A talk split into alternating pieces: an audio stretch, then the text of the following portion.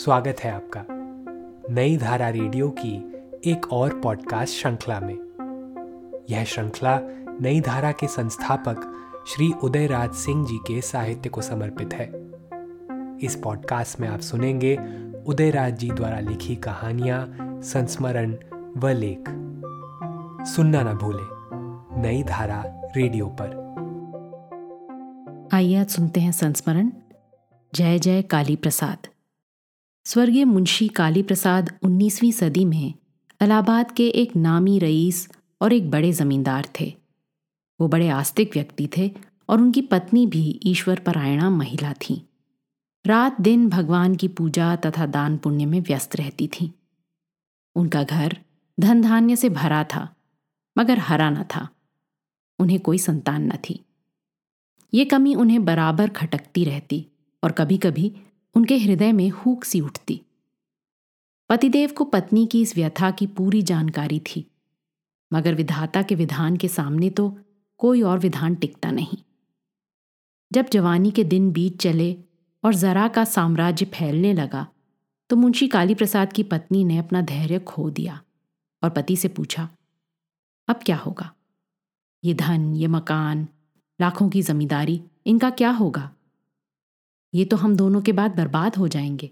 कोई नाम लेवा भी ना होगा। भला हमारे नाम पर कोई एक चिराग भी इन कोठियों में जलाएगा? और बेचिरागी हमारी जायदाद तहस नहस हो जाएगी। बाहरी दुनिया और बाहरी उसकी माया। अंत में शरीर भी साथ नहीं देगा। और जर जायदाद जो इतनी मशक्कत से इंसान जीवन भर संजो कर रखता है, वो सब कुछ यहीं छूट जाता है। बाल बच्चे शमशान तक साथ देते हैं। और जीवात्मा के साथ तो केवल उसका कर्म ही जाता है। मुंशी काली प्रसाद ने अपनी पत्नी की व्यथा पहचान ली, मगर उनकी प्रज्ञा स्थिर रही। उन्होंने झट कहा, आखिर तुम चाहती क्या हो? बस, एक उत्तराधिकारी। भगवान की जैसी मर्ज़ी, किसी को गोद ही ले लें। फिर ये मुरझाया हुआ घर खिल उठेगा। हर कमरे में चिराग जल उठेंगे।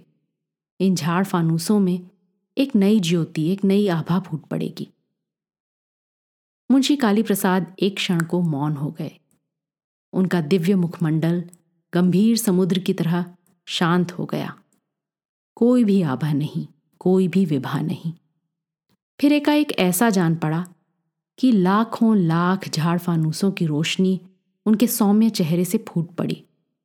उनकी पत्नी की आँखें चौंधिया गईं और तब वे मुस्कुराते हुए कहने लगे, रानी, तुम एक पुत्र के लिए तरस रही हो, और मैं तुम्हें एक नहीं, अनेक लाखों लाख पुत्रों की माँ बनाने जा रहा हूँ। गांधारी से भी अधिक भाग्यशालिनी तुम होगी। उसे तो सौ ही पुत्र थे, और वो अंत में ऐसी अभागी निकली कि उसके सभी पुत्र उसकी आँखों के सामने ही लड़ कट मरे। मगर तुम्हारा ऐश्वर्य तो अजर अमर रहेगा, अनंत रहेगा। जब तक ये धरती रहेगी, तब तक तुम माँ कहलाओगी, माँ धरित्री की तरह। उनकी पत्नी माँ शब्द की पुलकित से ही अभिभूत हो गई। जान पड़ा कि उनकी छाती से माँ के दूध के अजस्त्र स्रोत फूट पड़े हैं। और सचमुच, वे एक नहीं, अनेक पुत्रों की माँ बन गई हैं। मुंशी काली प्रसाद ने अपने सारे धन और जायदाद का एक ट्रस्ट बनाया और उसी से कायस्थ पाठशाला जैसी सुप्रसिद्ध शिक्षण संस्था इलाहाबाद में तत्काल खोल दी। आज उस ट्रस्ट के अंतर्गत कितने स्कूल, कॉलेज और यूनिवर्सिटी हॉस्टल हैं। कृषि विश्वविद्यालय, कुलभास्कर कृषि विश्वविद्यालय तथा शिक्षण की अनेक तरह की और संस्थाएँ हैं। वहाँ हर साल मुंशी जी तथा उनकी पत्नी की जयंती मनाई जाती है। उनकी मूर्तियों पर उनकी असंख्य संतानें, यानी शिक्षण संस्थाओं के विद्यार्थीगण फूल मालाएँ चढ़ाते हैं और जय जय काली प्रसाद के अमर गीत गाते हुए उनकी कुल भास्कर उपाधि की गरिमा को गौरव देते हैं। जो जो विद्यार्थी कायस्थ पाठशाला में अपनी शिक्षा समाप्त कर संसार में प्रवेश करते हैं, वो चाहे जिस प्रांत में रहें या जिस धंधे में हों, अपने को मुंशी काली प्रसाद और उनकी धर्म प्राणा पत्नी की संतान कहने में एक अलौकिक गौरव महसूस करते हैं। ऐसा आध्यात्मिक आकर्षण है हमारी कायस्थ पाठशाला में। ये कोई जाति विशेष या किसी खास धर्म या संप्रदाय की संस्था नहीं। ये मानव सेवा का एक अनूठा संस्थान है। मुंशी जी तथा उनकी पत्नी की जीवात्मा आज जहाँ कहीं भी होगी, जिस लोक में विचरण कर रही होगी, ये अवश्य स्मरण करती होगी कि उनकी सहस्त्रों संतानों का ये अजस्त्र और चिरंतन प्रवाह निरंतर उनके पाँव पखाड़ता रहता है और उनमें श्रद्धा सुमन समर्पित करता रहता है। यह क्रम तो अटूट अबाध और अनंत रहेगा। मैं भी उन लाखों लाख संतानों में से एक हूँ। भगवान करे मुंशी जी हरेक के प्रेरणा स्रोत बने। इस पॉडकास्ट को सुनने के लिए आपका धन्यवाद। हम आशा करते हैं कि हमारी यह प्रस्तुति आपको ज़रूर पसंद आई होगी।